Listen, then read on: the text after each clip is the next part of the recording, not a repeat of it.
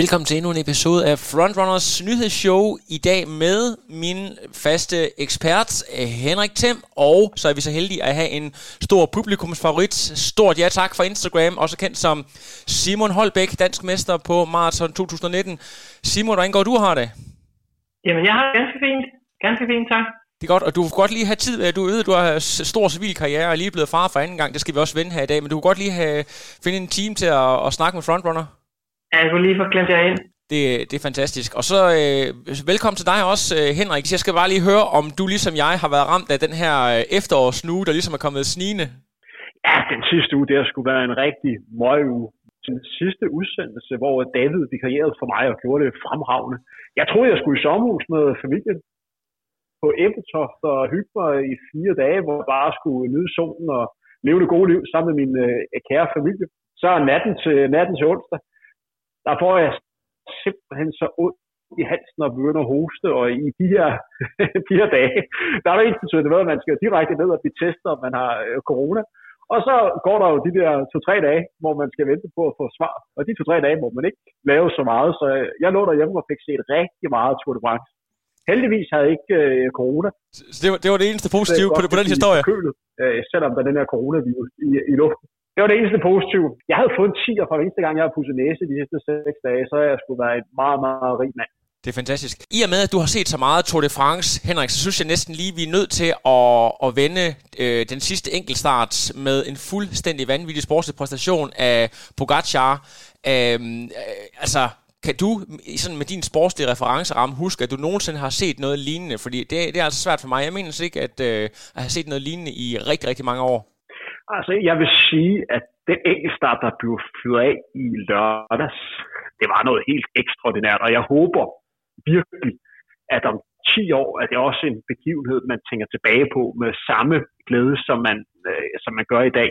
Desværre har jo vores kære cykelsport en, ja, øh, en, en vis ryg, øh, så, så, så hver gang man ser noget, som er ekstraordinært, så kan man jo ikke lade være med at tænke, kan det her øh, nu lade sig gøre? Det er jo pisse synd og, og, og meget ærgerligt.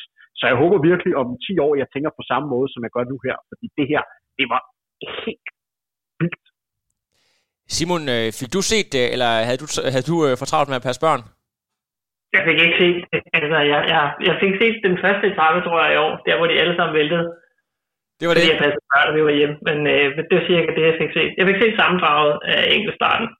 Du har mere fokuseret på din egen træning og på at din familie og, og dit arbejde? Jamen, altså, jeg ville jo ønske, at jeg kunne se Tour de France, som jeg gjorde i de gamle dage. Og det var bare, bare sådan en, en hver sommer, det var sådan 12 øh, timer foran skærmen, fordi man både skulle se selve etappen, og så skulle man se begge genudsendelser på begge kanaler efterfølgende.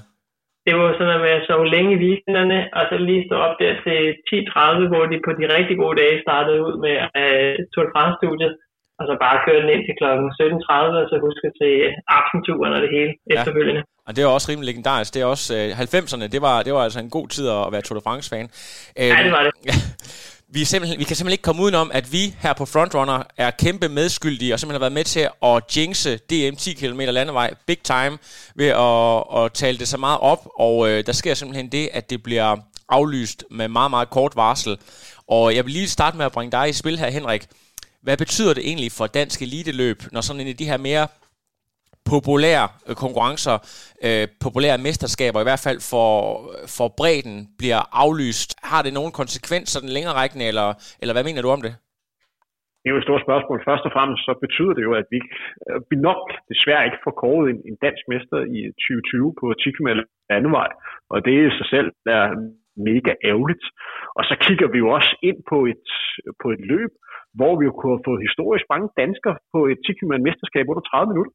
Øh, der er jo rigtig mange løber, som på en god dag kunne have brudt, eller brudt den her drømmegrænse. Og grundlæggende er det jo fuldstændig ligegyldigt, hvad vi to Lasse sidder og kommer frem til, men det er jo mega synd for sådan en som Simon og alle de andre løbere, som har trænet røven og bukserne for at stå knivskarpt. Det, er, det her, det var en, en rigtig god chance for at kunne få et rigtig fedt race. Det er for alle de løbere, der, der skulle løbe. Øh, mere der ikke at sige til det. Det er bare rigtig, rigtig nedtur. Jeg har brugt øh, det meste af min weekend på at være med til DM i triathlon, der foregik op i Aalborg. Det er også derfor, at min stemme måske er en lille smule rusten, fordi jeg har stået deroppe og råbt og skrejet. Når man kan afvikle sådan et DM i triathlon, hmm, kunne, burde man så også ikke også kunne afholde et DM i, i løb? Altså, der er jo sådan lidt mindre logistik, eller, eller er det svært bare at lave den sammenligning? Hvad, hvad, har du en holdning til det, Henrik? Det er jo et, et rigtig godt spørgsmål. Først og fremmest, så synes jeg, at det var super fedt for dansk uh, idræt, at der blev afviklet øh, DM i et triathlon. Jeg tror, det er rigtig vigtigt, at man ikke sammenligner ting, men tager udgangspunkt i, i hver enkelt øh, begivenhed. Jeg er helt sikker på, at man har gjort alt, hvad man kunne for, for arrangørernes side på at få afviklet et DM 10 km på en forsvarlig øh, måde, som man overhovedet kunne. Der kom jo den her regelændring for Mette Frederiksen i løbet af fredagen, fredagen, hvor at man i løbet af fredagen blev meldt ud, at man maks måtte være 50 mennesker samlet. Øh, og det gjorde, at det øh, ville være svært at kunne gennemføre DM10, som han har lagt op til. Det, jeg synes, der er, øh, der er ærgerligt, når, når det er sagt, øh, det er, at man ikke prøvede lige at skyde den til hjørne, og så lige sige, lige give det et par timer, og så må se, var der måske en plan B eller plan C eller en plan D i forhold til, at man kunne afvikle det her DM10 km alligevel. Det her det er ikke en kritik af arrangørerne, overhovedet ikke. Det er bare en håndsregning til, hvad man kunne have gjort. Det kunne jo være, at der var nogle personer, der lå med, med en god idé. Kunne det være mulighed at dele heatene op i, endnu skarpere, end man har gjort i, uh, uh, allerede, så på den måde, at, at det var muligt at få, få afviklet det her løb. Fordi det er som nævnt før, ekstremt synd øh, for de danske løbere, at de ikke har mulighed for at kunne løbe de her 10 km øh, mesterskab. Og så synes jeg også, at måden, det sådan blev kommunikeret ud på, øh, måden jeg opdagede det på, det var, at der findes et debatforum, øh, hvor man diskuterer øh, dansk løb på, på nettet. Jeg tror, der er sådan 400-500 øh, som er medlem af den gruppe. Der blev det så meldt ud, at det her løb var, var aflyst fordi det er et forbundsmesterskab, så synes jeg, at det skal være forbundets hjemmeside, der først og fremmest melder ud, at det 10 km bliver, øh, bliver aflyst. Fordi det er dem, der i sidste ende står som arrangører. Det her det er dansk mesterskab, det er, det er fandme stort. Øh, så jeg synes, det er lidt ærgerligt, at, at øh, det, sker i den, øh, det sker i den rækkefølge. Men jeg kan godt forstå, at det her det er under anderledes forhold og meget ekstreme forhold. Og, og til syvende og sidst, super sundt for alle. Man kunne jo følge med på Instagram og se, hvordan nogle af de jyske løbere simpelthen får meddelelsen på færgen på vej over mod Sjælland, at de ligesom godt bare kan, kan tage øh, færgebilletten den anden vej igen. Øh, fuldstændig frustrerende. Simon som eliteløber, der måske endda også var øh, regnet blandt medaljefavoritterne, hvordan tager man sådan en våd karklud i ansigtet mentalt? Altså, jeg først har jeg jo dyb sympati for de kræfter, der har prøvet at, at samle den her op, efter Royal Run det blev afløst øh, Claus Hækman, min træner, Søren Runge, øh, HMRC, og så de kræfter ind i DAF, som har prøvet at få det her op at stå, både for seniorholdet, altså både for seniorløbet, men også for, for mastersklasserne faktisk. Helt personligt, så er det selvfølgelig en, en våd klud i ansigtet, men jeg vidste også på daværende tidspunkt, at jeg stadig havde et løb at se frem til det her hjem halvmarathon, som vi nok også kommer ind på. Så altså, jeg har nok været endnu mere frustreret som løber, hvis jeg ikke havde haft det her at se frem til.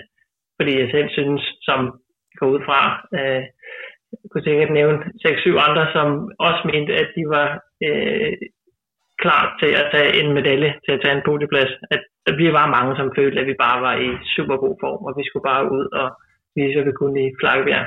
Ja, Altså, hvis man følger lidt med på Instagram og Strava, så kunne man jo se, at øh, sådan en som Martin Ebjerg også kendt som Meo the Machine, som jeg ved, du blandt andet også træner en del med, var ude at lave sådan noget øh, straf eller frustrationstræning. Har du, øh, har du kunne holde øh, din øh, begejster, eller hvad kan man sige, dine, dine følelser nede og træne normalt, eller hvordan har din træningsweekend egentlig set ud efter den her aflysning? Jeg mødte ham faktisk på det legendariske Legarklub, da han skulle til at starte, og fulgte med de første 4 km, 3 km, og så kunne jeg mærke, at han, havde, han, var, han var på indbrændt, så jeg kunne følge med her. Ja. Så jeg blev nødt til at slippe og prøve at løbe lidt mere rationelt. Øh, så jeg har egentlig haft, jeg har haft en god træningsweekend, men øh, jeg har også vidst, at jeg kunne have fokus på noget andet. Så jeg har ikke øh, skulle ud og smadre mig selv fuldstændig. Så du, du øh, har måske direkte efter den her aflysning, som du også øh, nævner en lille smule, rettet blikket lidt længere frem og set, okay, vi har altså et stort race herude, der er ikke nogen grund til at, at lave noget øh, damage på nuværende tidspunkt. Det handler bare om at holde snuden i sporet det, det handler jo stadig om for mig at træne klogt. Jeg er sikker på, hvis jeg ikke havde haft det, så var jeg gået med, eller i hvert fald havde forsøgt at lave et af de her race, uh, races.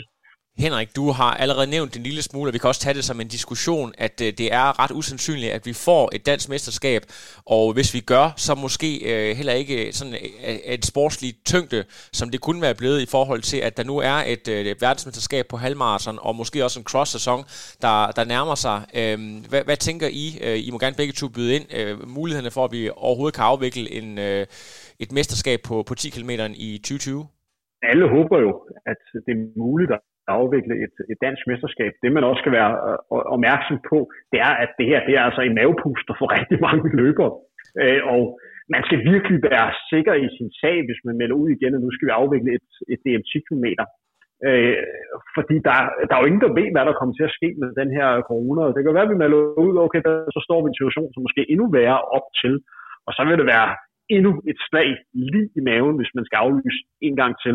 Så, så, så det er bare en, en speciel øh, situation, og det er, jo, øh, det er jo mega ærgerligt. Jeg tror, det bliver svært at få afviklet et dansk mesterskab i år. Har du øh, et, et take på den, Simon? Jamen, jeg er enig med Henrik, at der er både det her, den her mavepuste at sige, vil, vil tage den her stafet op igen, og så er der også, øh, du skal også bare tage det økonomiske med, at det er svært at få samlet det her. Nu kan man sige, Flakkebjerg har du måske ikke nødvendigvis behov for at spære så meget af, men, men mange andre steder, du har brug for nogle frivillige kræfter. Øh, det er forbundet med øh, nogle økonomiske tab, på at forestille mig at skulle afløse her øh, ret sent. Der er nogen, som har, har, har noget at glemme her, og så længe situationen er, som den er, så er det bare farligt at bide til. Men jeg håber jo stadig, men jeg... Det er tvivlsomt. Det er tvivlsomt. Ja. Vi øh, skifter lige spor og så skal vi netop snakke om VM på halvmarathon, for lige at også at få lidt positivt ind, så det ikke bare bliver sådan et langt trut i øvehornet her på Frontrunner. Vi vil gerne have noget positiv vibes ind.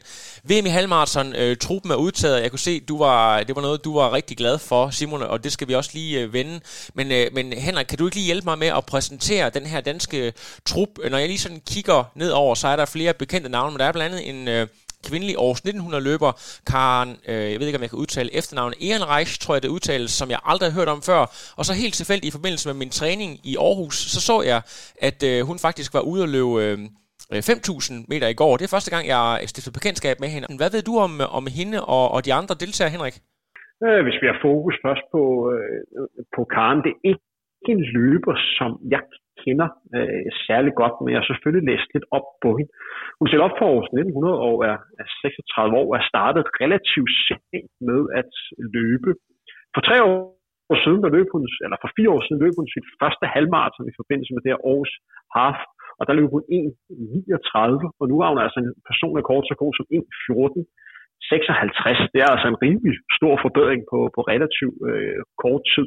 På 10 km har hun løbet 34-23, og medmindre hun har slået sin personrekord i går, så står hun stadigvæk noteret med en 5.000 meter tid på 17.07. Øh, så der er en løber, som har haft en, en stor fremgang øh, de, de senere, øh, senere på år, og man kan jo ikke udelukke, at der ligger en personlig rekord og, og venter øh, på hende, øh, når hun skal løbe halvmarathon i, øh, øh til, til verdensmesterskabet.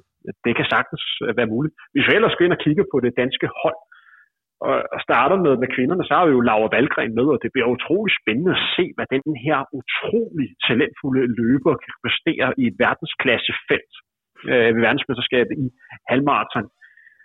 Det kan blive rigtig godt. Det kan blive en ny personrekord. Vi kan godt komme ned og nærme os 1.10, 1.11, og så begynder det altså at blive rigtig sjovt, øh, når man er, er kvinde. Jeg synes, det er ærgerligt, at vi ikke har mig alt med, og det kunne også være interessant at se Annemile Møller på, på en halvmarathon. Jeg ved godt, hun ikke har løbet halvmarathon øh, endnu, men med de tre kvinder og med Karen som måske en stærk øh, reserve, så vil du altså have et virkelig stærkt kvindehold, der måske kunne blive en af de, de bedste øh, lande for, for Europa. Vi skulle ind og kigge for, for herrene, så synes jeg faktisk, der er lagt op til to rigtig, rigtig interessante dueller. Nu snakker jo med, med Simon. Han skal jo dyste mod Andreas Slommer. Andreas Slommer. Og de to har jo en, en lille tvist mod hinanden, fordi de jo begge to fædre ligger og løber stort set på, øh, på, på samme niveau. Så det er utroligt spændende at se, hvem der kommer, kommer først der. De har det jo godt sammen. Og så har vi jo også opgør mellem øh, Abdi og, og Thijs, og det er jo en interessant øh, duel her. Så det, jeg synes faktisk, at fra herres side er lagt op til to meget interessante dueller. Spændende to. Øh, har, har, du, har du mere info? Øh, jamen, jeg kan, jeg kan nævne, at udover Simon også er blevet udtaget, så er jeg Søren også selv blevet udtaget. Jeg skal spike løbet for, for TV2, og det, øh, det glæder mig til. TV2 er sat så meget på at lave en rigtig god dækning for, for verdensmesterskabet i, i halvmarathon. Så det er at kunne, øh, kunne hæppe på Simon og de andre danske løber. Men der er lagt op til et interessant mesterskab. Det er jo et, et mesterskab, hvor store lande som USA, Japan, Australien, New Zealand ikke stiller til start på, på grund af den her coronasituation. Og så er der jo også lagt op til, at vi skal se Cheptegei debutere på halvmarathon. Han har altså lige sat verdenskort med 12.35. En super hurtig 5.000 meter tid. Og så skal han gå efter at sætte øh, verdensrekord på 10.000 meter 10 dage før der er verdensmesterskab på halvmarathon. Og det er altså en rekord, som lyder på 26 minutter og 17 sekunder, som Kenneth Bekele har. Der ingen løber, der var i nærheden af den tid, siden den blev sat. Men Jeptegei står med en god chance for, for at kunne slå den, og kan måske nærme sig de 26 minutter. Han skal altså debutere på halvmarathon. Det bliver spændende at se. Jakob Kiklemo, hans landsmand for, for Uganda, der i år har løbet 12.48 på 5.000 meter og 7.26 på, på 3.000 meter, den hurtigste tid i 13 år, skal også debutere på halvmarathon. Så Uganda står med et rigtig, rigtig stærkt hold. Den forsvarende mester for herrene, Kamvora, der vundet de sidste tre gange, stiller altså ikke til start. Han blev desværre kørt ned af en motorcykel på en træningstur i juni måned, så han har ikke noget at blive, blive helt klar. Og en anden løber, som man faktisk har snakket om, skal debutere på halvmarathon, det er Jakob Ingebrigtsen. Jeg vil, jeg vil blive meget overrasket, hvis Jakob Ingebrigtsen kan ligge og duellere om en medalje. Det virker lidt mere øh, for ham for at komme ud og få meget opmærksomhed for at kunne stille op til et verdensmandskab og, og skabe lidt øh, direkt med Jakob Ingebrigtsen er jo så stor, så det er jo altid interessant at se, hvad han kan. Og en outsider, der også skal blande sig, det er jo en kenyansk løber, Abdi Newton, en der hedder Kanten. Han har lige løbet 58-38 på halvmarathon, da han vandt et halvmarathon i, øh, i, i Prag. Han kan sagtens være en outsider. Der er også rigtig mange stærke kvinder, som stiller til start. Så der er lagt op til et rigtig fedt mesterskab.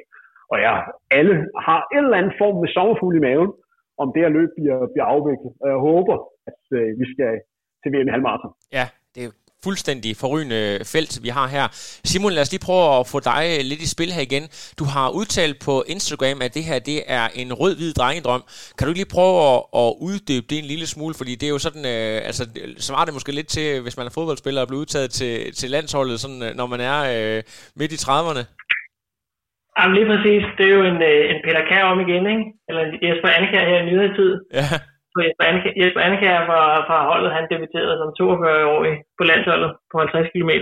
Ja. Men altså ja, en rød drengedrøm. Jeg har jo bare set så meget sport og siddet øh, som lille dreng og set alle de her atletik, øh, EM, VM, OL, siddet og taget omgangstid med eget stopur, til Tour de France, set øh, landsholdsfodbold og tænkt, hvis jeg en dag kunne være ham, som stod i en rød trøje og skulle repræsentere mit land til et stort mesterskab, Øh, det troede jeg jo engang skulle være inden for fodbold, men det fandt jeg ud af, ligesom så mange andre, at øh, Morten Olsen, han kom ikke ud og så serie 3 fodbold. Ja. Øh, og så lige pludselig kom det her løb sådan lidt snigende i midt slut 20'erne, og så har jeg tænkt, at jeg bliver bare nødt til at jagte den her mulighed, og, og ofre det, der nu engang skal ofres for, at jagte de her drømme, altså jagte mine egne drømme, og få nogle af de her kæmpe oplevelser, som der også følger med. Vil du gå så langt som til at sige, at du måske mere har, har jagtet landsholdet end, end, end nogle egentlige tider? Altså det simpelthen har været et mål i sig selv gennem de senere år, ja, at du er kommet i betragtning til landsholdet? Ja, jeg tror, det er noget, der er kommet. Det har jeg jo ikke set som realistisk i starten. Jeg vil sige, jeg har jo kigget og set utrolig meget op til den løber som Lars Budolfsen, som jeg har startet sådan nogenlunde samtidig med. Man kan se, at han har bare lavet en virkelig god progression. Men det er en, en løber, som jeg har virkelig set op til, prøvet at spejle.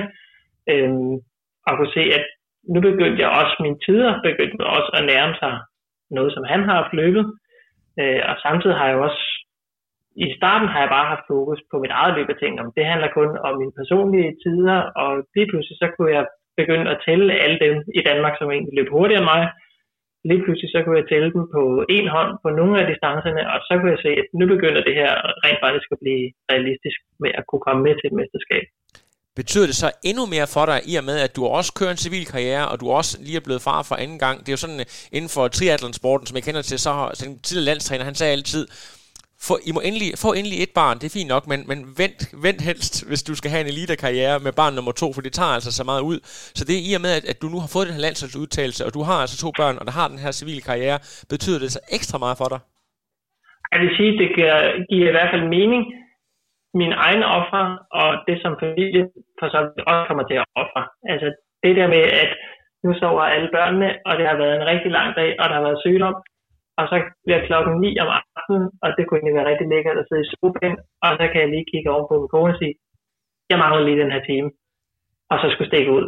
Altså, at, altså alle de her ofre, det er så både mit eget offer, det synes jeg er, det er det nemmeste at kunne komme ud over, men det her med også at sige, nu skal jeg lige være, være væk, eller jeg er tidligt op, eller når vi kommer hjem fra et eller andet, så skal jeg lige ud og tage en løbetur, løbe på ferier, at det egentlig giver mening, og jeg også kan retfærdiggøre det.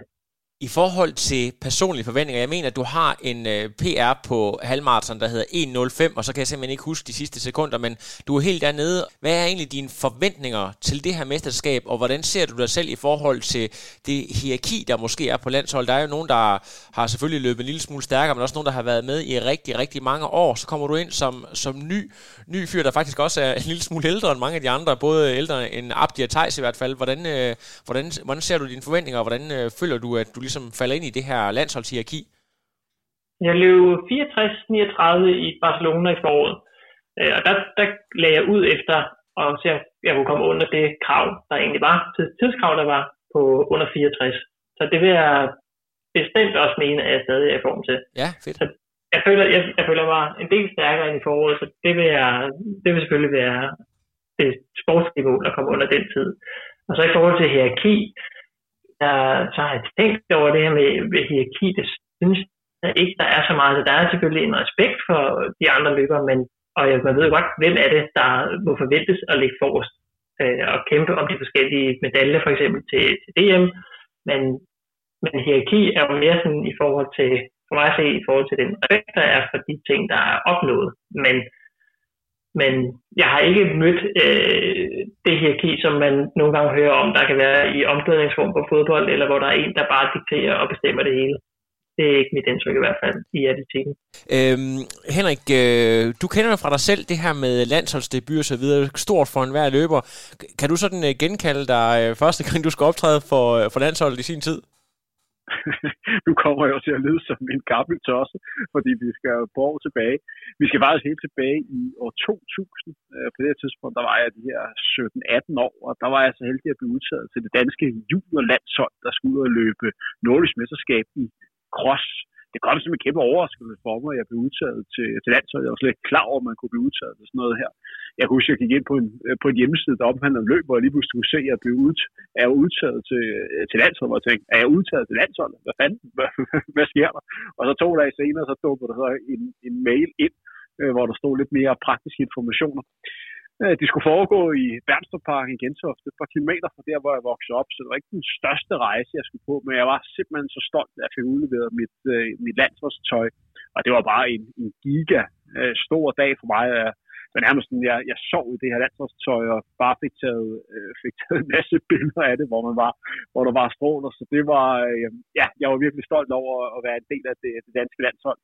Selve løbet var ikke, øh, Øh, det bedste løb for mig. Jeg tror, at selve oplevelsen var større end selve løbet, så øh, ligesom så, så mange andre debutanter, så var det ikke noget, man husker tilbage, hvor man tænker, yes, der brillerer sådan rent sport. Men det var, øh, det var en stor dag, så, øh, så Simon, stor ja tak, Holbæk har bestemt noget at se, se frem øh, til. Jeg kan blandt lige nævne, at den dag, jeg debuterede på landsholdet, det var faktisk også den dag, hvor en, en ung Anna Holm debuterede på det kvindelige juniorlandshold. På det tidspunkt var hun kun øh, 12 år. Så det var en af de første gange, jeg lærte hende at kende. Det er jo noget at se frem til. Lad os lige prøve at tale om noget af det, som vi også varslede for inden, netop det her med den svære tor, som jeg valgte at kalde det, det der med at blive far for anden gang. Det er jo bestemt ikke noget, der gør elite løb nemmere, men hvis man følger lidt med på Strava eller Instagram, så kan man se, at øh, du efterhånden er blevet rigtig rutineret i det her med at, at logge kilometer. Der hvor andre måske ser det muligt. Der er blandt andet et sted, hvor du har, du har fundet et 300 meter loop inde i fældeparken, Øh, og så har jeg hørt rygter om, at du også, øh, hvis du skal med i forbindelse med transport, at du står og, og bruger ventetiden aktivt, du står og løber frem og tilbage på togperronen. Kan du lige prøve at give lytterne nogle gode fif til, hvordan man egentlig får logget en masse kilometer, hvis man er sådan lidt i tidsnød? Jo, det kan jeg godt prøve. Altså, jeg ved ikke, om det, det, det er ikke, du kommer ikke til at se smart ud, når du løber, men altså, for mig handler det om at logge de her kilometer, og når man er en lille smule øh, kilometerlyderlig, så handler det om at finde ud af, hvordan kan jeg få det her tunget ind. Jeg kan sige, at jeg har jeg løber, mens inden, inden der var alt det her lockdown, så havde jeg transport til at få arbejde, hvor jeg var nede, løb ned og tog toget, som transporterede mig de første 10-15 km, så kunne jeg løbe det sidste stykke igennem skoven. Og øh, der var min, mit udgangspunkt, det var at skynde mig ned på perronen, og hvis der var pause, så i starten så ventede jeg på toget, hvis det bare lige var et eller to minutter. Så tænkte jeg, jeg kunne lige så godt løbe i de her to minutter, som jeg venter. Ja. Fordi det gør jeg også den anden vej. Det er fire minutter, så har jeg måske løbet en kilometer bare på perronen her. Øh, det gør jeg fem gange om ugen. Det er 5 kilometer, jeg skal måske på arbejde. Give og take 40 uger om året. Det er 200 kilometer, og det får jeg bare gratis ved øh, ikke bare stå og vente de sidste to minutter, inden toget kommer. Det er fedt. Og øh, på, øh, på, på Harskov station, hvor jeg møder, hvor jeg løber ind, når jeg skal hjem, så står en anden også lidt med bukser, så tænker jeg, hvem er der det, der gør det? Og det er så en god kammerat, som åbenbart også havde kopieret det her trick, efter, efter at han var blevet far. Så altså, der handler det bare om at finde alle de kilometer, som jeg kan. Det er genialt. Hvad, altså i forhold til, øh, nu, nu nævnte jeg det her med, med 300 meter loop, det er også noget med øh, bane 8 inde på Østerbro stadion. Er, er der andre øh, fif, vi lige skal have, når, når vi nu har dig igennem her? Jamen altså, det er jo også at sige, hvis det, en af de små ikke kan sove, så er det de har efterhånden, eller den ældste har efterhånden set en del af København i babyjoggerne, har også været en del på Østerbro stadion, og så er det at løbe med et, øh, en babyalarm, finde et, en øde fodboldbane ind i, det, ind i omklædningsboksen, eller ind i udskiftningsboksen, og så sætte alarmen på, og så bare løbe ind til, ind til det vågner. Ja. Og det kan nogle gange være ufattelig mange kilometer. Jeg har, jeg har haft en 25 kilometer på en, på en 11-mandsbane, på en, på en kunststofbane, fordi så længe der bliver sovet, så skal der løbes. Det er fuldstændig Det tæller alt, det tæller alt sammen. Ja, og øh, der kan du jo også være med. Jeg ved, du også øh, har fået slidt din babyjogger en del, Henrik. Ja, det har været en genial måde at score lidt point derhjemme på, med at sige, jeg napper lige den, den lille den, den næste time, og så tager man den lille ud i babyjokkerne, og så triller man lige en, øh, en tur og får nogle kilometer ind på, på konto. Hvis der ikke havde været øh, den her baby York, og hvis det ikke var, fordi hun havde været glad for at sidde i den, så tror jeg ikke, jeg havde kunne løbe lige så mange kilometer, som jeg trods alt har gjort i den, den sidste øh, periode. Og sidste år øh, løb jeg også øh, Copenhagen Marathon med min øh, lille datter i, øh, i babyjoggeren. Øh, det var min kærestes øh, første maratonløb, hvor jeg tænkte, hvorfor skal jeg ikke være med i den oplevelse? Hvorfor skal jeg ikke løbe sammen med hende? Så, øh, så det var en stor dag i de københavnske gader. Desværre er hun ved at nå en alder, hvor at hun ikke synes, det er lige så spændende at være i den her jogger her. Så der skal godt nok lokkes med øh, gurligris og is og slik og jeg ved ikke hvad, før hun skal holde ud og sidde den tid, som det nu tager at løbe. Så man skal, ja, man skal tænke lidt på at få det til at spille. Forrygende. I Aarhus, der går der nogle bestemte rygter. Øh, jeg ved, Rune Bækkegaard, han har forsøgt at få genindført den såkaldte stort ja-tak opvarmning i PS 320. Øh, det kunne jeg da godt tænke mig at høre lidt mere om. Er det øh, simpelthen fordi, du synes, at 320 er komfortabelt? Eller handler det også om det her tidsoptimering, at hvis du kigger på den tid, du har til rådighed, og øh, hvor, meget, hvor meget tid, kan man sige, i den, den rigtige zone, du skal bruge, så er det bedre egentlig bare at starte ud i det, i stedet for et eller andet roligt jok. Hvad, hvad, hvad er forklaringen? Jamen, jeg tror, historien den starter med, med et god gammelt Jan Ikov, hvor fra, fra hans øh, dag fortalte han, at de løb øh, typisk 3 gange øh, 10 km på en dag, og det var i pace øh, 3.20 til 3.30. Så det blev bare døbt Jan Ikov jok, når man løb i det, det tempo. Jeg synes, øh, jeg tror måske mere, jeg har det for afjoggen, at det godt kan være lidt hurtigt, øh, men opvarmning plejer jeg ikke at kunne køre en 3.20. Jeg tror, hvad jeg kan se på Strava, så har Rune Bækgaard, han har, han, han har også frem på på sine opvarmninger. Men det, det er klart, altså igen det her, hvis, når jeg er en lille smule kilometerleder, ligesom, ligesom mange andre løber, så er det bare svært at komme ud og løbe langsomt, fordi så kan jeg løbe, øh, så kan jeg løbe færre kilometer i den tid, jeg nu engang har til rådighed. Og det betyder også, at når jeg laver, når jeg laver intervallpas, så har jeg sjældent nogle pas, hvor jeg skal stå stille. Fordi for mig er det spildtid, øh, og jeg vil gerne ud og løbe, så alle mine pauser, det er aktiv og typisk så vil jeg også have en noget kortere opvarmning end mange andre måske, fordi jeg bare skal ud og være klar ud at løbe det, for at være sikker på at nå det i, i forbindelse med, hvad kan man sige, øh, træning, så går jeg ud fra, at mange af dine kilometer er alene. Det er du simpelthen nødt til for at få det passet ind. Men øh, altså Vitrup og øh, også Meo The Machine er nogle af de der usual suspects, du træner med. Hvordan, øh, hvordan deler du egentlig ind, hvad der skal være, øh, hvad kan man sige, træning sammen med andre, og, og hvilket pas, der skal være alene? Er det sådan, øh, hvad der lige passer? Eller prioriterer du for eksempel øh, intervalpas med de andre? Eller hvordan, øh, hvordan fordeler du social træning og træning alene? Altså, jeg vil gerne, for det, det, jeg prioriterer primært at få min træning klaret. Altså, og nu har jeg efterhånden løbet så meget alene, så det kan, jeg, det kan jeg godt. Jeg kan godt mærke, at det giver noget at være sammen med andre og løbe sammen med andre, specielt på sådan nogle intervallpas, eller have en god langtur.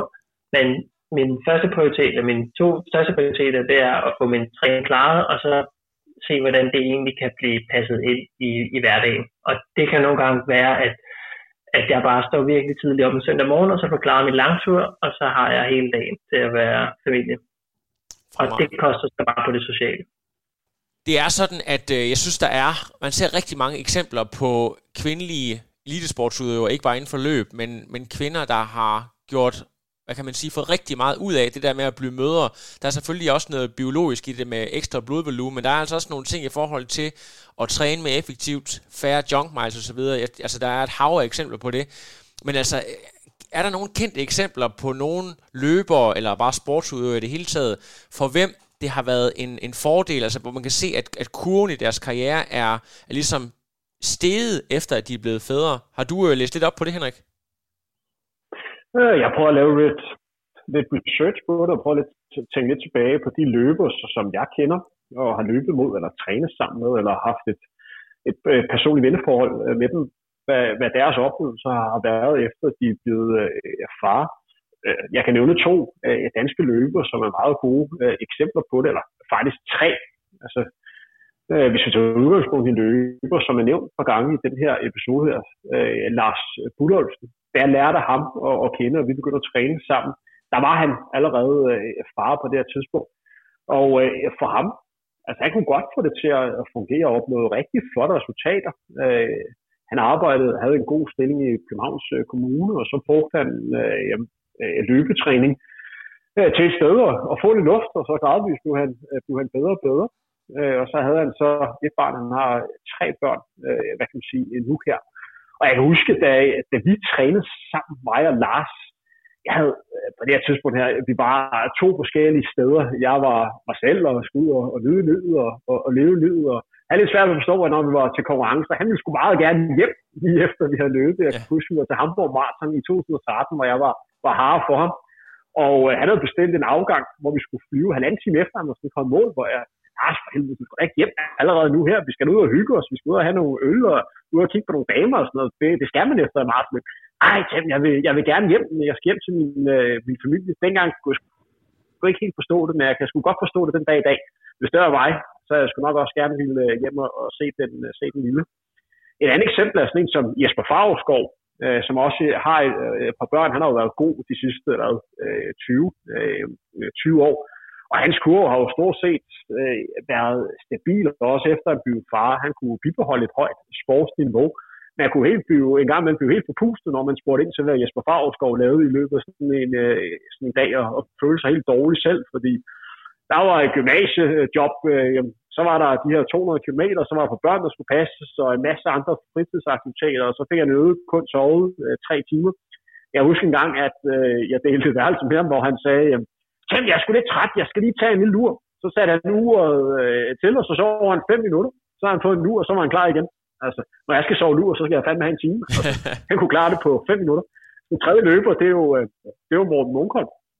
Morten Munkholm, han lå virkelig og, og trænede, øh, og virkelig trænede øh, meget.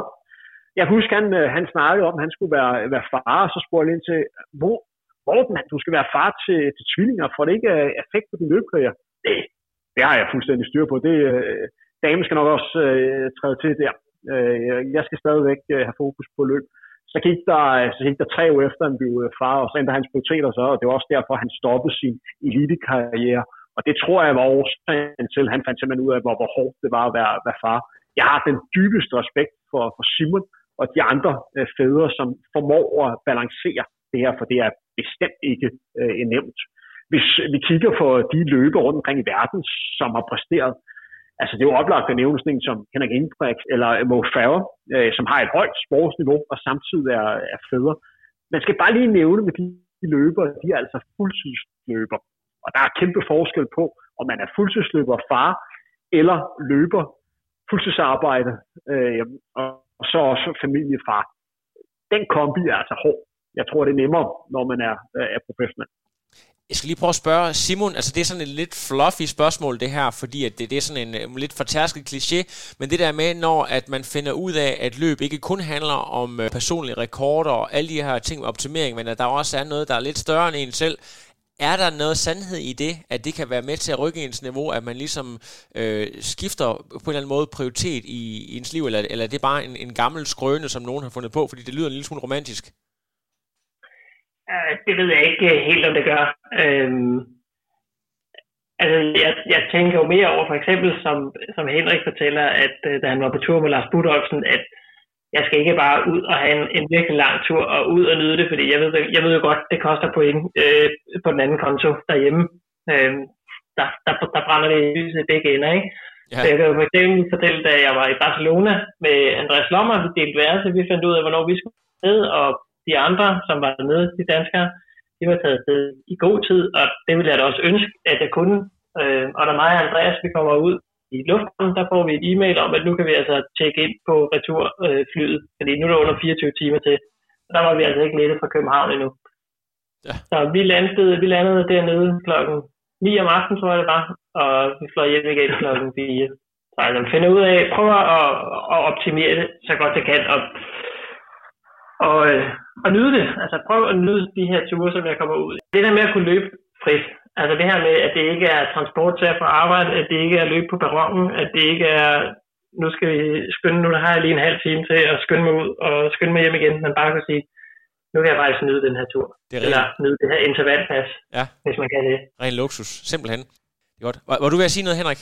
Øh, ja, for jeg tror også, det der er vigtigt øh, at lige at nævne her, det er, så længe tingene fungerer, øh, så kan det godt fungere der, hvor man bliver udfordret, når man er spændt så hårdt fast, som Simon for eksempel er, det er, hvis der for eksempel kommer, kommer sygdom.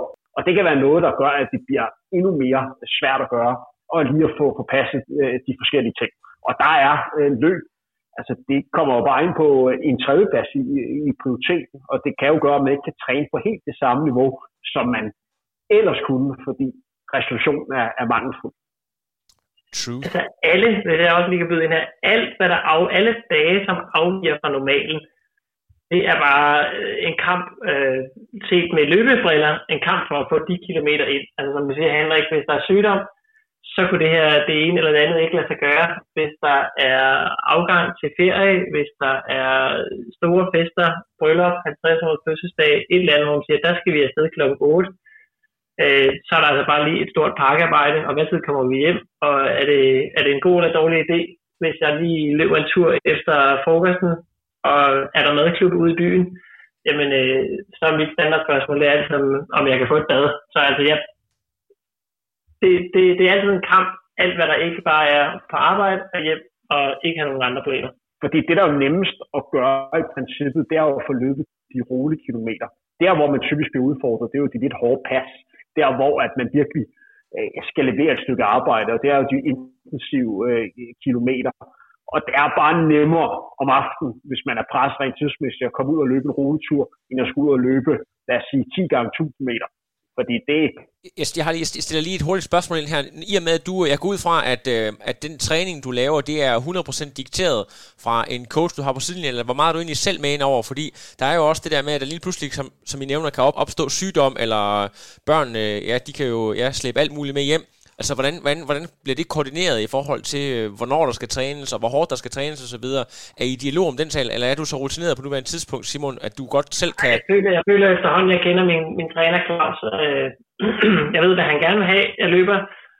Øh, så de dage, hvor jeg kommer til at afvise, så laver jeg noget tilsvarende. Og om jeg helt holder det tempo, han vil ønske, det, det ved jeg så ikke. Det, det vil jeg ikke at spørge til. Øh, og der, jeg synes også, der skal være et element af lystbetonet træning der kan også være træningspas, hvor jeg simpelthen siger, at i dag var jeg for træt til det her.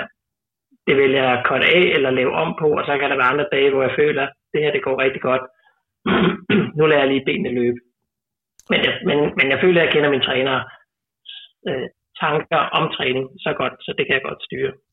Kan du godt fornemme lidt det der med, at øh, hvis, man, hvis man ser på, ud på Herrefru Danmark, og de sådan skal identificere sig med løber, at man har mere respekt når man øh, ligesom har de her børn og karrieren, fordi at det, det kan de jo godt øh, genkende fra sig selv i forhold til, øh, hvis du bare var sådan en øh, universitetsstuderende, der kun havde dig selv, og så løb de tider, du gør. Øh, fornemmer du, at folk de ligesom øh, på sociale medier, og også når de kommer hen øh, face to face, at du, du har deres respekt på en anden måde? Jeg tror i hvert fald, det appellerer til nogle andre.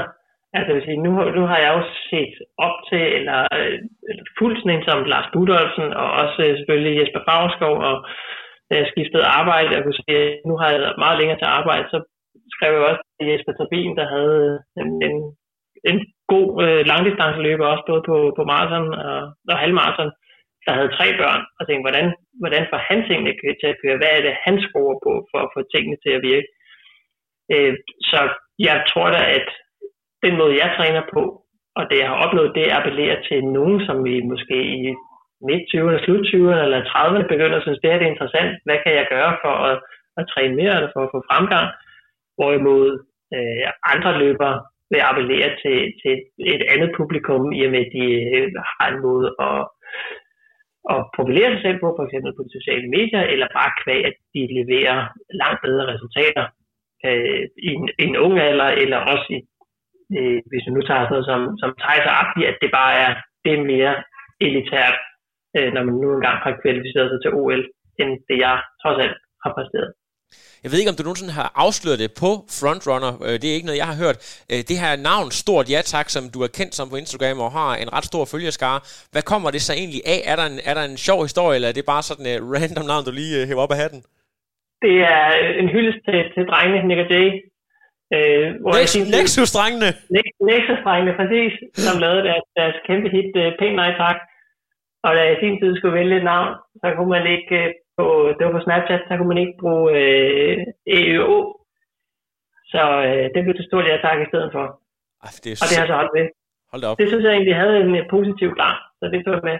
Ja, og det, øh, det skal jeg love for, at oplever du, at du faktisk mere er kendt som stort ja tak, øh, mere end, end dit øh, borgerlige navn øh, ude i løbekredsen, ude i løbe Danmark? Ja, det, det ved jeg ikke. Jeg bliver primært kaldt for Simon stadig. Nå, okay, okay, det er ikke sådan. Vi skal til et nyt segment, øh, det, det segment, der hedder ugens løberåd. Og øh, Henrik, har du forberedt et løberåd, så kan du jo også bakke ind her efterfølgende, Simon. Yes, og det passer jo perfekt, at vi har Simon med i dagens udsendelse. Simon har snakket lidt om det, men det vi skal have fokus på i dag, det er et element, som man ofte glemmer, når man snakker om træning herhjemme. Rigtig mange løbere har et stort fokus på, hvor mange kilometer de løber i, i løbet af ugen. Ofte bliver man også øh, vurderet ud fra, om han har løbet en pågældende mængde. Jeg synes, at det er lige så relevant, men også fokus på den intensitet, man løber de her kilometer i. Nemlig det samlede gennemsnitstid af det antal kilometer, du har løbet i løbet af ugen. Jeg synes, det element er lige så vigtigt som det antal kilometer, øh, du har løbet. Fordi der kan være kæmpe stor forskel på, om man løber 40 km i det, der for en er roligt tempo, eller 40 km i det, som for dig er hurtigt tempo. Og man kan også bedre styre sin træning rent øh, progressionsmæssigt, hvis man forholder sig til, hvor hurtigt får jeg løbet de pågældende kilometer. I dag har langt de fleste øh, løbere GPS-ure eller andre hjælpemidler til rådighed, så det med, at man tracker alle løbeture, og så deler det op i rubrikker, det kan fx være intensiv kilometer, mængde kilometer, opvarmning, afjogskilometer, og så regne gennemsnitstiden ud for de tre elementer, og så prøve at se, hvor er det, man ligger henne. Man kan også lægge dem sammen, så man får en, en samlet øh, tid. Det giver altså meget godt overblik over, hvor er det, man ligger henne rent træningsmæssigt. Og også med til at sikre, at man får den her kontinuitet som er så ufattelig vigtig, hvis man gerne vil opnå gode sportslige resultater. Fællesnævner for mange af de løbere, som har opnået flotte resultater herhjemme, og her snakker vi om det ypperste, man kan nå øh, som dansk løber, det er OL. Fælles for dem, at det er, at de har haft en lang periode med, med kontinuerlig træning, hvor de har kunnet træne stabilt en af måderne, man kan komme derhen, det er, at der er en fornuftig sammenhæng mellem den progression, man, man laver i træning. Så derfor er det vigtigt, når man løber øh, sine kilometer. En ja. træner, der hedder Henrik Larsen, som har bragt det her med øh, i spillet. Det gjorde han tilbage i slut 80'erne og i start 90'erne. Vi har snakket meget om Henrik Larsen i mange af vores andre udsendelser. Men det er altså rigtig relevant, hvor hurtigt løber man de her kilometer, som man bedre kan styre. De perioder, hvor jeg, øh, hvor jeg selv rent idrætsmæssigt har haft de, de bedste træningsperioder, det er der, hvor at min uge har ligget meget stabilt i, i forhold til, hvor hurtigt jeg har ligget og løbet de, øh, de pågældende kilometer. Da jeg var bedst på, på maraton og lå og løb de her 2 timer og 15 minutter, der lå jeg at løbe omkring 120-130 meter med en samlet ugesnit på, øh, på 348-53. Det er nogenlunde der, jeg har ligget. Jeg har også ligget en periode, hvor jeg har ligget og kørt færre kilometer, 80 kilometer, men har ligget og haft ugesnit på, på 320, 321, jeg tror, man rekord var, var 316.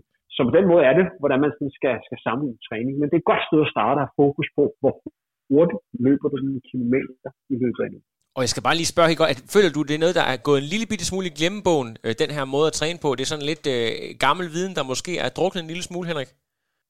Jeg synes, der er for meget fokus på, øh, på mængde. Jeg synes, man snakker for lidt om øh, den intensitet, man løber, når man er ude og, og træne.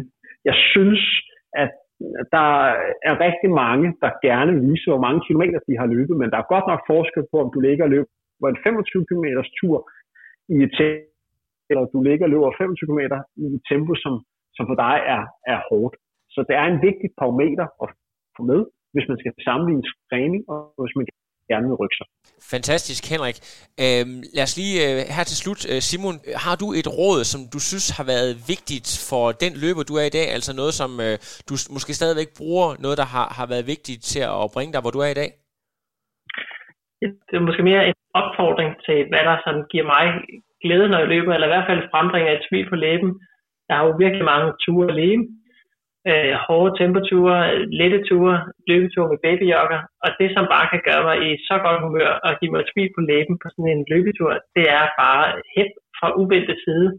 Altså det kan være en cyklist, som overhaler mig på en tempotur og lige siger, at du løber sgu stærkt, eller en, som øh, som ser mig løbe med en baby, og jeg siger, der er godt nok fart på, eller det ser hyggeligt ud. Det giver bare mig et smil på læben.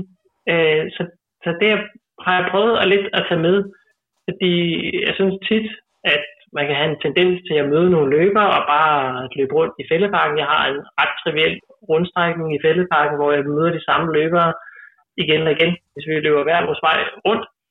Øh, og man har tit bare fokus på lige at sit eget løb, eller lige kigge ned i jorden, og ikke at få øjenkontakt og måske lidt i tråd med, med det råd, der har været kommet fra kongen Henrik Jørgensen med, husk at sige hej til dem, du løber med, og hvad jeg har prøvet på på det seneste, fordi jeg synes, det har givet mig rigtig meget god energi, når jeg har trænet. Det er bare lige se nogen, der gør sig umage med at løbe i et tempo, som man kan sige, det er noget, de anstrenger sig for rundt i fældeparken. Bare lige klar, bare lige give tommelfinger op og sige, godt gået, godt klaret. Fordi det kommer igen på omgangen efter, eller på stadion, hvis jeg løber alene. Bare lige husk at anerkende øh, andre løbere, der også er derude. Det giver ret meget igen, synes jeg. Så simpelthen øh, det her med at suge energi fra omgivelserne, det er meget, meget øh, interessant og brugbart, og noget, som, som alle kan gøre. Øh, hermed så er vi nået til vejs ende for øh, den her uges episode. Tusind tak, fordi at du tog dig tid, Simon, i din travle kalender til at tale med os.